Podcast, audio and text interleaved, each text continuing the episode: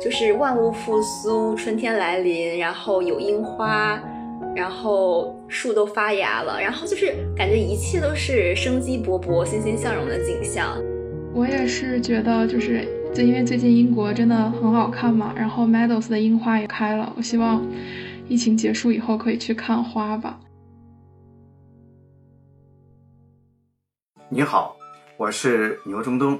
我现在在英国爱丁堡，在爱丁堡隆比亚大学做法律讲师。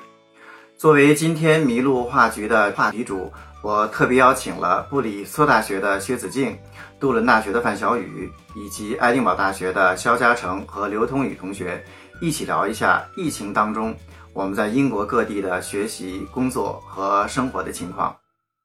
Hello，大家好，我叫薛子敬，我来自英国布里斯托大学。研究型经济学硕士，呃，在本次麋鹿话局中，我要和大家聊一聊，在疫情之下，我们是如何生活和学习的。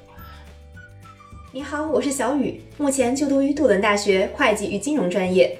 我现在住在英国杜伦，一个位于英格兰东北部的小城。我会在这期麋鹿话局中和留守英国的朋友们聊聊新冠肺炎疫情对于学习模式和生活状态的影响。包括期末考试、日常锻炼和购物方式的改变，期待你的收听。Hello，大家好，我叫基毅，我现在在苏格兰爱丁堡大学读经济学博士。那么在这期麋鹿话局中，我会和我的朋友们聊一聊疫情下的留学生生活。谢谢大家的关注。你好，我是爱丁堡大学 Performance Psychology 专业的研究生刘通宇，现在住在爱丁堡，会在这期麋鹿话局中。跟朋友们聊一聊自己的生活和学习受到疫情的哪些影响，以及疫情中我的收获和遗憾。